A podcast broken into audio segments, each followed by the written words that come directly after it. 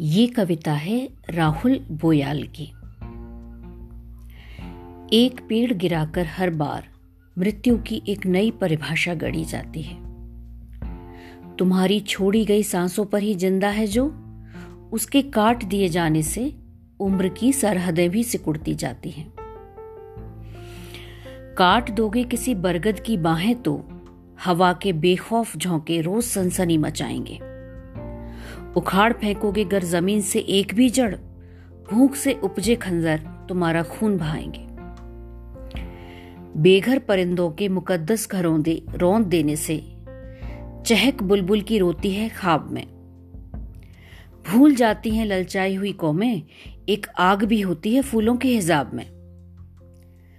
ज़रूरत पर एक बूंद की समंदर लाते हैं, चल नहीं सकते मगर दुनिया को चलाते हैं। वो बीज बनकर दफन होना जानते हैं। वो दरख्त बनकर कभी भी उगाते हैं।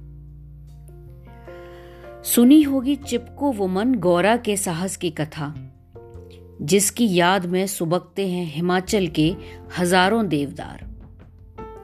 उत्तराखंड के जंगलों में जब भी लगती है आग, झुलसे हुए पेड़ करते हैं किसी बहुगुणा का इंतज़ार।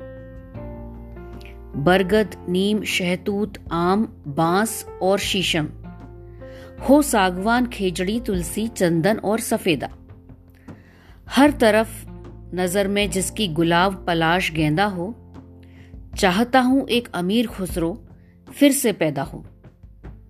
जो कहीं भी बैठे, लेटे और कहता कहता ना रुके, गर फिरदौस बर रुए जमियस्त अमियस्तो अमियस्तो अमियस्त